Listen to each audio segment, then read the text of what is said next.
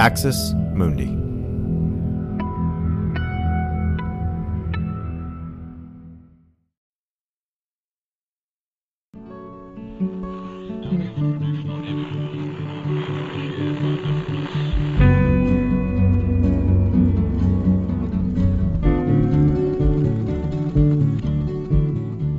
Welcome to Straight White American Jesus. My name is Brad Onishi, Associate Professor of Religious Studies at Skidmore College. And I'm just so excited about our guest today, somebody who I came across in just researching various aspects of the nuns and secular people in this country and the Democratic National Committee and all kinds of things. So I'm joined today by Sarah Levin.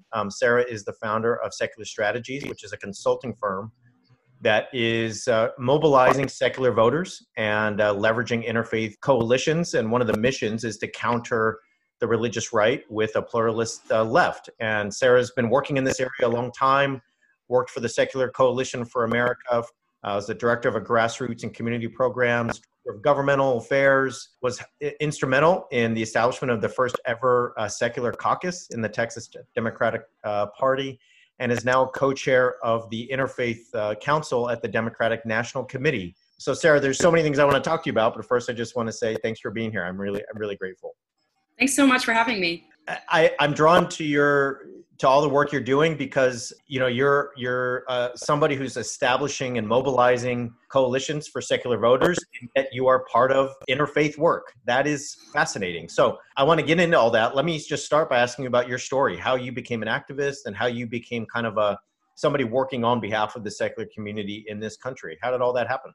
Sure. Yeah. My personal story is a little off the beaten path, I think, compared to a lot of folks that I've met and how they came to their activism. I'm the daughter of Jewish refugees from the former Soviet Union, who are very strongly culturally Jewish, but also very strongly atheist. So I was actually raised by two atheists, which is now becoming increasingly more common these days.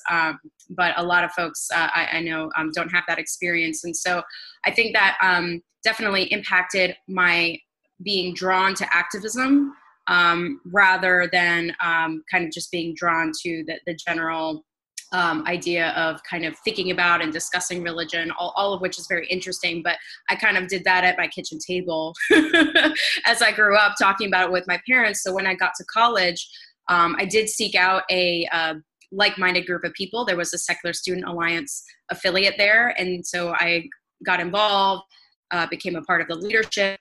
And I really enjoyed having a community to go to at the end of the week where I would just, have friends to talk to who were like-minded.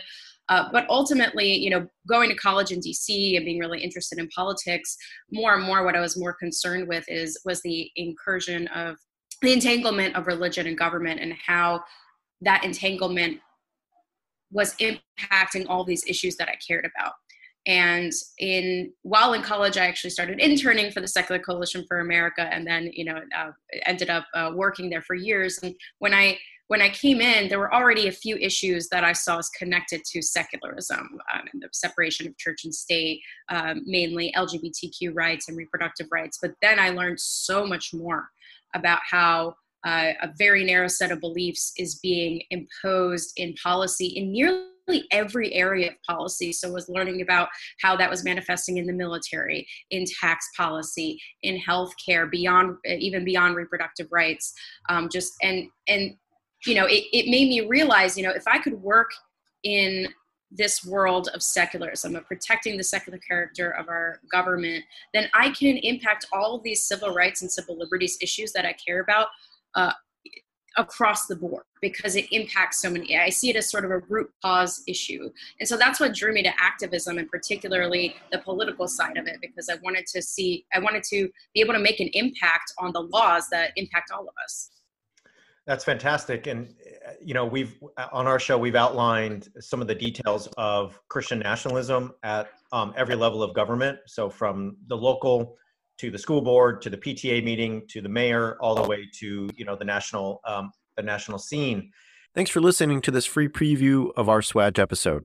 In order to get access to the full episode and so much more, become a Straight White American Jesus premium subscriber by clicking the link in the show notes.